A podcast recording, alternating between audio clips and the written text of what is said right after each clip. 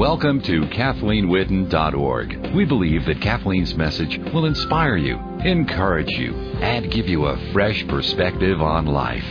Now, here's Kathleen.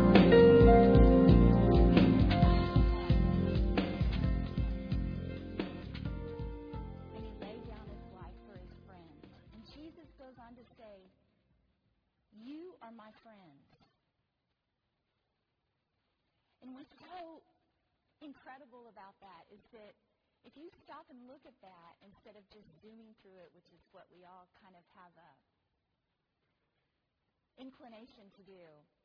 Jesus says, you are my friends. And I think about that and I think, you know, if I told someone, if someone said, well, so, you know, name some of your friends. I'm interested in knowing your friends. And I said, well, God's my friend. I'm one of God's friends. It almost would sound like I was bragging. But we're supposed to know from Jesus Christ that he says that he's chosen us to be his friend. And when we know that, it will completely change our point of view towards God and our point of view towards even ourselves when I know and you know that you're a friend of God. In John fifteen fifteen, Jesus says, I no longer call you servants because the servant doesn't know his master's business. Instead, I've called you friends because everything that I've learned from my Father, I've made known to you. You didn't choose me, but I chose you and appointed you to go and bear fruit, fruit that will last. Then the Father will give you whatever you ask in my name. You know what those scriptures tell me that's so significant? Is that no matter how many mistakes I've made, and no matter how weak I am, and no matter how imperfect we all are in this room, for whatever reason, in God's heart, he chose you, and he chose whoever's listening to this message, to know his love and to be his friend. To be God's friend. That's like if you don't have another friend in the world that understands you, God understands you. And it's not that I have chosen God and he's my friend. You know, some of the darling C Ds and songs and things like that that my little three-year-old has says, you know, I'm a friend of God. He's my friend. But we need to realize God chose us to be his friend. What a compliment. And what a responsibility. And then he describes what is really friendship. And John fifteen thirteen says, no greater love has this than he laid down his life for his friends. And it's like God said, I chose you, therefore I gave everything to you because you're my friend. I lay down my life. No greater love has this than to lay down your life for your friends. You know, as we celebrate Veterans Day, that's why men and women are celebrated. And that's why they're remembered in such Um, honor is because they lay down their lives. No greater love is this than to lay down your life for a friend. See, friendship's not just lip action. And that's what God is saying here. It's basically saying in John fifteen thirteen, friendship that I'm offering you is not just lip action. It's that I laid down my life for you. And we are God's friends. And he expects the same thing for us, not just lip action, but that we lay down our lives for him. And the greatest thing is he always gives us more life. He always gives us better life.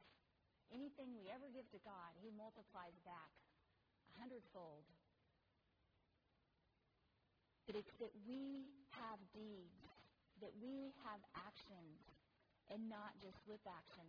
James two seventeen says, in the same way, faith by itself, which is what we've been talking about week after week after week, if it's not accompanied by action, is dead.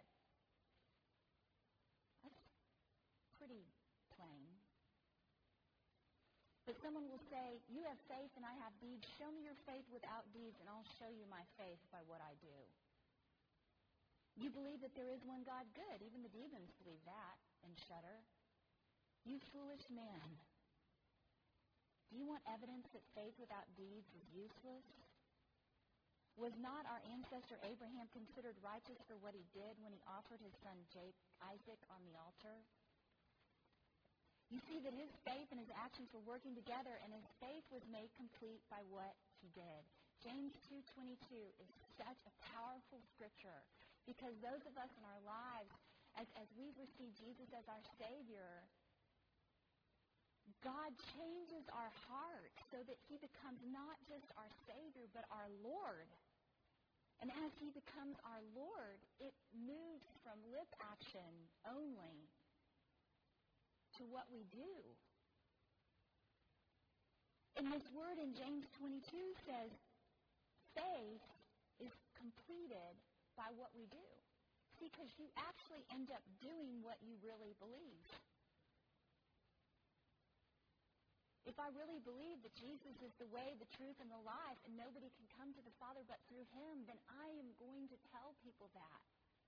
I'm going to live my life with the knowledge of eternity, and, and, and it's going to change every area of my life. If I believe that God says to love him with all of my heart and soul and mind, if I believe that Matthew six thirty-three says to seek first the kingdom of God and all these other things will be added, then my action becomes that I seek first the kingdom of God. And that is where God says, you know, that's a true friend. I've chosen you to be my friend, says God to us. But it will be your choice what kind of friend you are back to me. And that's always the case with friends. What kind of friend is up to me and up to you? Faith is friendship with God. James two twenty-three is so powerful and ties in exactly what I'm talking about. It says the scriptures, James writes, the scripture was fulfilled that says, Abraham believed God, and it was credited to him as righteousness. And then what? And then James says, and he was called God's friend. How do we know that Abraham believed God? Because he laid Isaac on the altar. It wasn't just that Abraham said, I believe you, God, I worship you, I love you, I believe you, I worship you, I love you, I go to the synagogue every day, or, you know, all the things that Abraham would have done in that time. I believe you, I worship you. It was that his actions followed up with his lips. And then here in James twenty-two, excuse me, James two twenty-three, it says, Abraham believed God, and he was called God's friend. You know, wouldn't it be amazing if, if we could have a vision into heaven right now, and, and you could see God talking to the angels, and he would point down at you, and he would say, this one, this one's my friend. See, they're all my friends. I've all chosen them, but this one, this one believes me. This one has action that follows up with what he believes. This one's my friend. I want to look at the book of Ruth, because Ruth is um, a little bitty book in the Bible that exhibits friendship with God. And it's just so amazing, you know, the names in the Bible, and I'm fascinated by names, and, and you all know that. I get really excited by that. But Ruth means friendship and companion. That's what Ruth means. There was a famine in the land of Bethlehem, and um,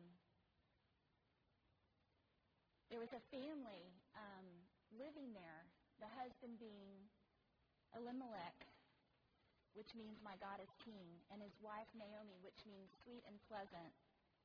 And then their two sons, Mahlon and Chilion. And they're living in the land of Bethlehem, but there's a famine, so they leave the land of Bethlehem, God's land. Bethlehem means the house of bread. They leave Bethlehem, and they go to the land of the Moabites to live. And the Moabites do not worship the one true God. As a matter of fact, they worship a god named Chemosh. And in worshiping a god named Chemosh, and I may be mispronouncing that, but I was reading about the history of the Moabites, and they had horrible, horrendous, sickening practices of child sacrifice to their god.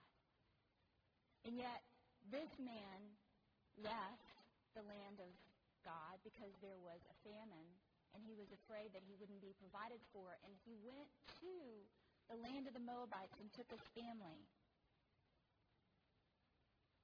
And in Ruth one three, it says, Now Elimelech, Naomi's husband, died, and she was left with her two sons. And they married Moabite women, one named Orpah, which means stiff-necked, or declining. And by the way, that's where Oprah Winfrey got her name. Her mother saw that name in the Bible and switched the R with the um, P on accident and named her Oprah. And if that's the only thing that you remember from today, please don't tell someone, oh, what did you learn? I learned where Oprah Winfrey got her name. They're already a little bit concerned about how wacky I am. And then the other Ruth, which means friendship or companion, and after they had lived there about ten years, both Mahlon, which means sick and weakness, and Chilion, which means consumption or pining, died. And then Naomi was left without her sons and her husband. When she heard in Moab that the Lord had come to the aid of his people by providing them food. I mean, what do I learn here? Don't leave God. Don't go to a different God thinking that God is not going to provide for you. What had happened? What would have happened if they had stayed? See, they left the land of God. They left Bethlehem and they went to the land of the Moabites, where there was child sacrifice and, and where all the people were serving another god. And then Elimelech died, and his two sons died. And then Naomi hears, well, God did come through for his people. Ruth one six, the Lord had come to the aid of his people by providing them food. Naomi and her daughter-in-law prepared to return home from there. But Naomi said, Return home, my daughters. Why would you come with me? In other words, she's saying to her two Moabite daughter-in-laws, go back to your families, because I, I don't know even what I have to offer you in Bethlehem. I don't know who's going to accept me there. You know, women in those days without a husband and without sons, you were in trouble because you had no one to provide for you and no way of making a living.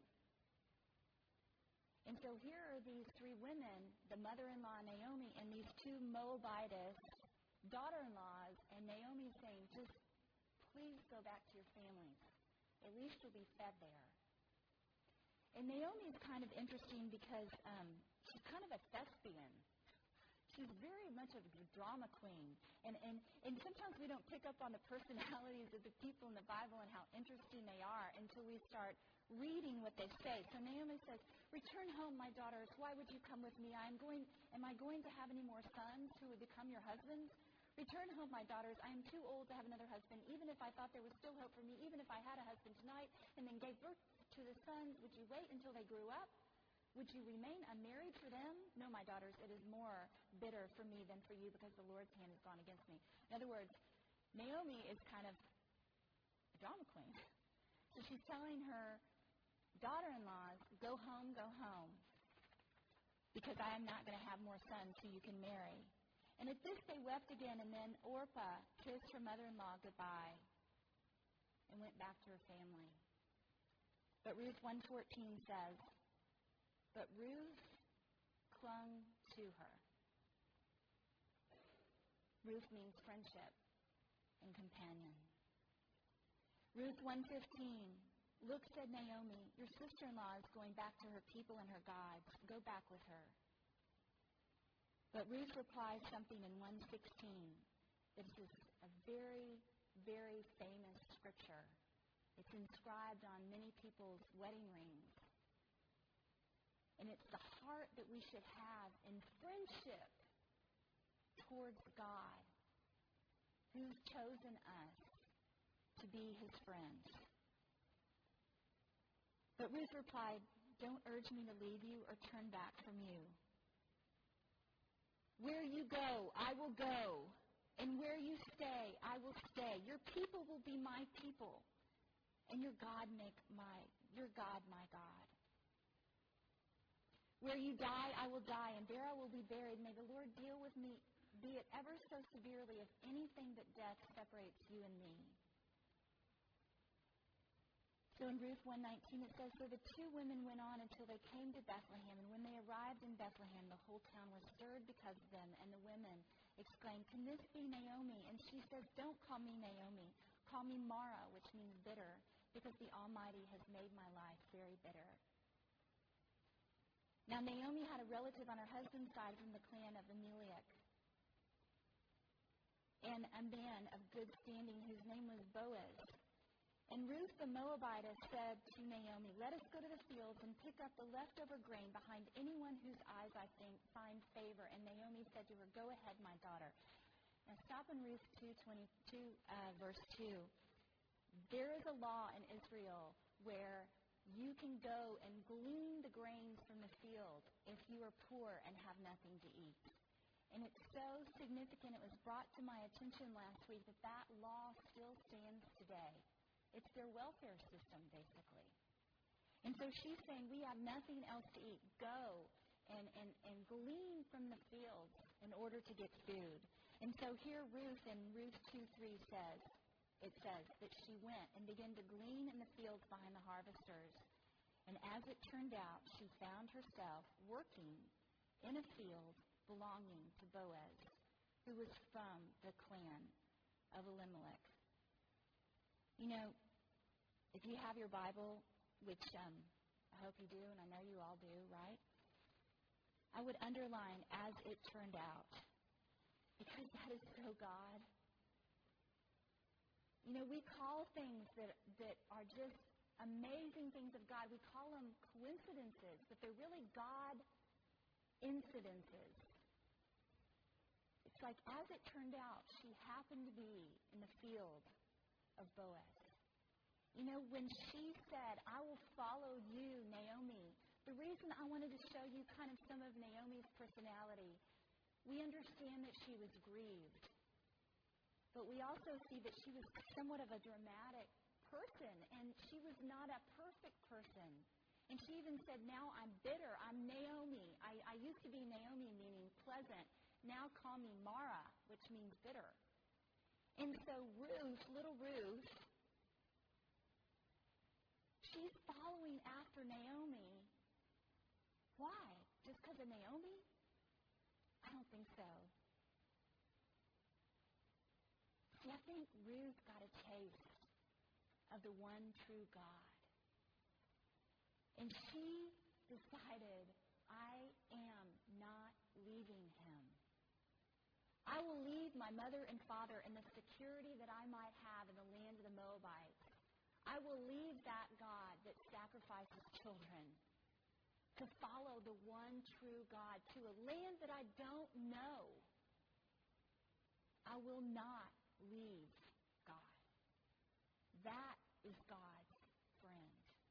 And that is what Ruth's name means. And when we have a heart like that towards God, we have many, many God incidences start to happen in our lives, just like Ruth. The word in Ruth two three, "as it turned out, she happened to be in the field belonging to Boaz." And just then Boaz sees Ruth gleaning from his field, and he asks her, he asks about her. And in Ruth two seven, Ruth says to Boaz, "Please let me glean and gather among the sheaves behind the harvesters."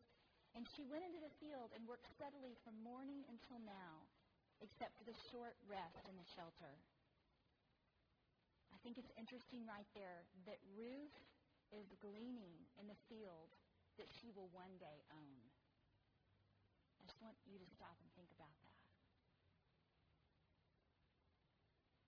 So often in the Word of God, what we glean from God, and we work and we toil, and yes, the Word says also to rest. But it could be that you're gleaning in a field that you may one day own. It could be that you're gleaning in the Word of God and you're excited about a certain thing, about God, because that's actually part of the destiny that God has for your life. It's part of the field that you will one day own. I'm going to stop right there on that. Ruth two eight, so Boaz said to Ruth, my daughter, listen to me. Don't go and glean in another field. And don't go away from here. Stay here with my servant girls. At this she bowed down with her face to the ground, and she exclaimed, why have I found favor in your eyes that you notice me, a foreigner? And Boaz replied, I've been told all about what you have done for your mother-in-law since the death of your husband. See, the townspeople had told him about her loyalty and her friendship towards her mother-in-law. And he goes on to say, and how you left your father and your mother and your homeland and came to live with a people you did not know before. May the Lord repay you for what you have done. May you be richly rewarded by the Lord, the God of Israel, under whose wings you have come to take refuge. I love that verse. May the Lord repay you for what you have done, says Boaz. May you be richly rewarded by the Lord, the God of Israel, under whose wings you have come to take refuge. He's honoring her friendship towards God. That's what he's honoring. And she says to him, may I continue to find favor in your eyes, my Lord? She said, you have given me comfort and have spoken kindly to your servant, though I do not have the standing of one of your servant girls. So Ruth gleaned in the field until evening. And her mother-in-law asked her, where did you glean today? Where did you work? Blessed be the man who took notice of you. And then Ruth told her mother-in-law about the one whose place she had been working. The name of the man I worked with today is Boaz, she said. The Lord bless him, Naomi said to her daughter-in-law. He has not stopped showing his kindness to the living and the dead. And she added, this man is our close relative.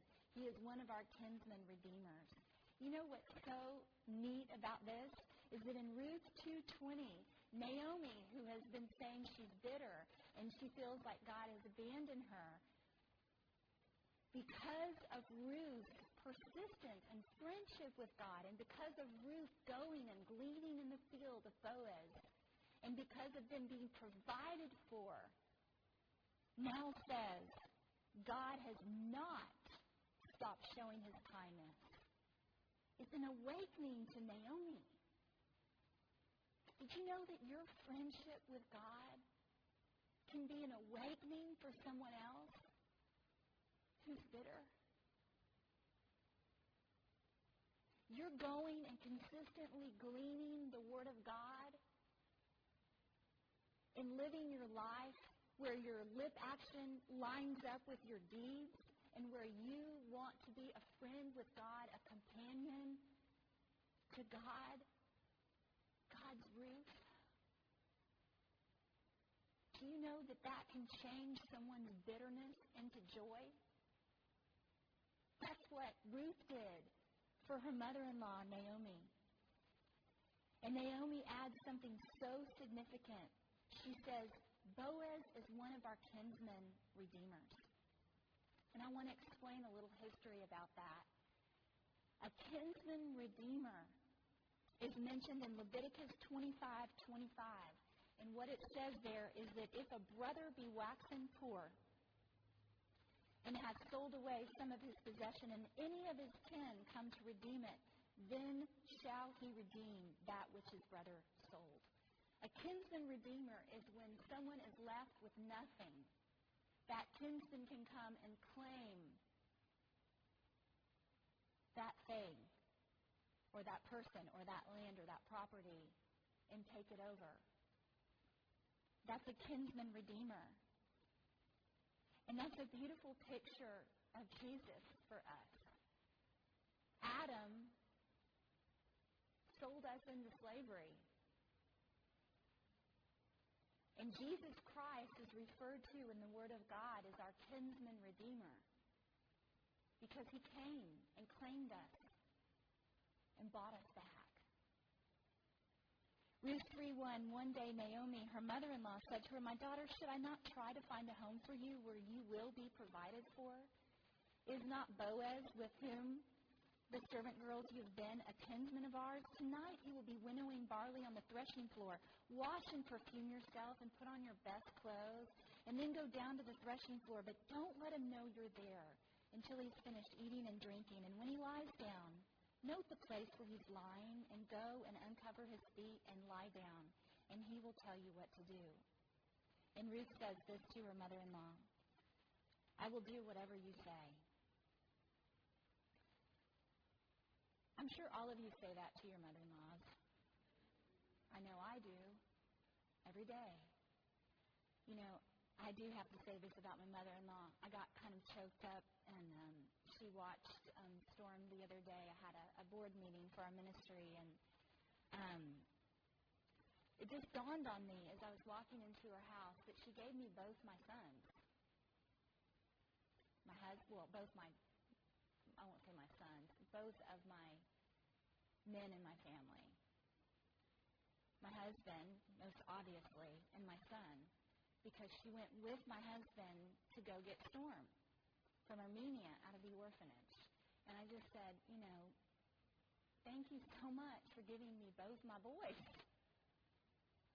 And I see also that God wants us to honor not only our mother and father, but our mother and father-in-law. And Ruth is an amazing example of that.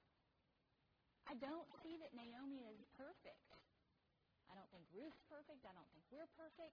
But I see that Ruth honored her mother-in-law. And I see that God honored Ruth. So she went down to the threshing floor and did everything her mother-in-law told her to do. When Boaz had finished eating and drinking and was in good spirits, he went over to lie down at the far end of the grain pile, and Ruth approached quietly, uncovered his feet, and lay down.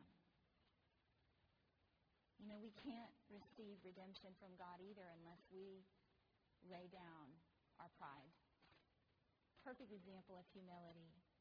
She's asking him in no uncertain terms for redemption. And when we come to God, we can't come, you know, full of pride and with an attitude of, well, I've got everything, I might as well get Jesus now. We have to lay down at his feet and say, God, you know, I'm poor in spirit. I need your forgiveness. I need your love. I need your guidance. I need your son.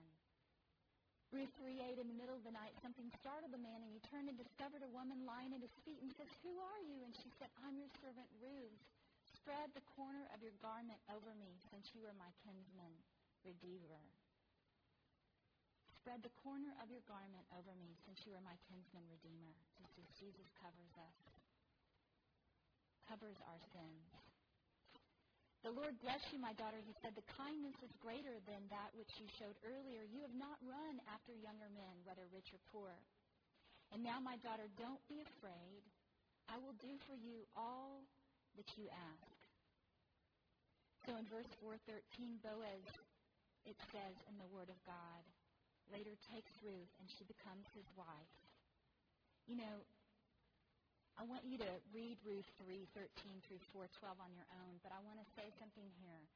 This is a beautiful, amazing, romantic story of Ruth with Boaz, and how she was a servant girl just gleaning in his field, how she had heard of God and left her mother and her father, left everything she knew to go to the land of the one true God, to go to the land of Bethlehem, the house of bread. And how she gleaned in the field that she would one day own. And how she humbled herself and became the wife, the bride of Boaz, her kinsman redeemer. She was a friend to God. And that's what God wants us to do. He wants us to leave the land that maybe we came from. Maybe you didn't come from a family that loved the Lord, our God, with all of their heart and soul and mind. Maybe that's not your background. That's certainly not the direction that our world is headed in in many areas. So we have to leave our background, leave our world, leave our culture, and go to a land which we may not be familiar with, and that is to Jesus.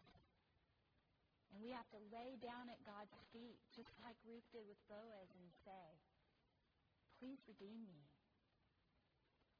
And then the most beautiful thing is John three twenty-nine, Revelations twenty-two seventeen. There's so many scriptures that refer to us as the bride of Christ. We are no longer his servants,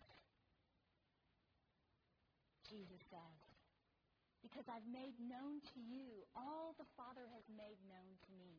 I no longer call you my servants, Jesus says. I call you my friends. And being a friend to God is the way that Ruth is a friend. And that is saying, wherever you go, I will go. I will not leave you. I will continue to glean. You know, sometimes we have to hold on to God and glean from his word, even when it looks like nothing's happening, even when we may not understand. But then the word of God says that we will become the bride of Christ. And the book of Revelation says that God is looking for a spotless and pure bride. And that's us. Spotless and pure because we've been redeemed through the blood of Jesus. I think that, oh, I hope I have time. Okay. This is so exciting. This is so exciting. So in Ruth four thirteen it says, then he went to her, Boaz, and the Lord enabled her to conceive, and she gave birth to a son. And the women said to Naomi, praise be to the Lord who this day has left you, who has, excuse me, praise be to the Lord who this day has not left you without a kinsman redeemer. So significant, that phrase, because that is what we should be saying today. Praise be to God who has not left us. Even though Adam sinned and caused us to fall, and even though our lives can get to be in a mess, praise be to God who has not left me without a kinsman redeemer in Jesus Christ. May he become famous throughout Israel. Now these are prophetic words, and we're going to look and see why. Ruth four, excuse me, Ruth four fifteen. He will renew your life and sustain you in old age for your daughter-in-law who loves you and who is better to you than seven sons has given him birth. Then Naomi took the child, laid him in her lap, and cared for him. And the women living there said, Naomi has a son, and they named him Obed, which means serving. And he, this is so good, was the father of Jesse, the father of David. Who's Obed? Obed was the father of Jesse, the grandfather of King David, in the line of people who would bring the Messiah. Ruth four twenty-two says, Obed the father of Jesse, Jesse the father, the father of David. And this is what's so amazing to me is here's Ruth, a Moabitess, not born to a family that follows God. But she follows God with all of her heart and soul and mind and refuses to leave the one true God. And she becomes the great, great, great, great, great, great, great, great, great, great grandmother of Jesus Christ. I want to show you something really quickly in Matthew. This is really amazing. We look at the genealogy of Jesus Christ, and I remember reading these scriptures about the genealogy and just feeling like I was going to fall asleep, thinking, my gosh, you know, these people keep some serious scrapbooks, you know. They know all this, you know, so-and-so's the father, so-and-so, and, and then all the begat, and so-and-so begat, begat, begat. But look why God put this in here. Because you're going to see the people that we've been learning their lives and, and, and their dedication to God, and how God honored them, and how they became the people in the lineage of Jesus Christ. Matthew one one, a record of the genealogy of Jesus Christ, the son of David, the son of Abraham. Abraham was the father of Isaac. Isaac, the father of Jacob. Jacob, the father of Judah and his brothers. Judah, the father of Perez and Zerah. whose mother was Tamar, Perez the father of Hezron, Hezron the father of Ram, Ram the father of Abinadab, Abinadab the father of Nashon, Nashon the father of Salmon, Salmon the father of Boaz. Matthew one five. And who was Boaz's mother? Rahab, the harlot who loved God. If you love God, it doesn't matter where you came from or what you've done. It doesn't matter. I think that Boaz so opened his heart to Ruth because his mother had a background that wasn't, quote unquote, pure and religious, but her heart was turned towards God. Boaz the father of Obed, whose mother was Ruth. Obed the father of Jesse, and Jesse the father of King David. David was the father of Solomon. And then we read all the way down to Matthew one sixteen. All through these names of real people with real lives, real personalities, real mistakes, real weaknesses, but they loved God. And Jacob, the father of Joseph, the husband of Mary, of whom was born Jesus, who was called Christ. In Matthew one seventeen, it says, thus there were fourteen generations in all from Abraham to David. fourteen from David to the exile to Babylon. And fourteen from the exile to Christ. Chance? I don't think so. There's a divine plan. And the exciting thing is that we're in it. Who will be your great, great, great, great? If Jesus doesn't come back before then, who will be your great grandson or granddaughter or your daughter or son? You don't have to be perfect. You just have to have that heart like Ruth that says, I won't leave you. I will follow you, God. I will glean from the field of your word, and I will live my life, not just with words, but with deeds. God, I'm so honored that you chose me to be your friend, and I want to hear the angels say back to you, hey, God, there's one that's a friend to you. Let's pray. Heavenly Father, thank you for Ruth. Thank you for her life. Thank you for your word. Oh, God, your word is so amazing. Thank you for choosing us to be your friends. Father, we come and we lay down at your feet this morning, and we ask your forgiveness for not always being a friend back to you, for putting so many things before you, for not honoring you, for forgetting to glean from your word. And God, we ask for your forgiveness, and we ask that you cover us with your precious Son's blood, that you would be our kinsman redeemer. Father, I thank you that you would enable us this day to receive this word from your Holy Spirit, and to make a decision in our hearts that we would be your friend, your companion, someone after your own heart. Father, we bless the generations that will come from us, children and spiritual children. And we pray that down through our bloodline, as for us in our house.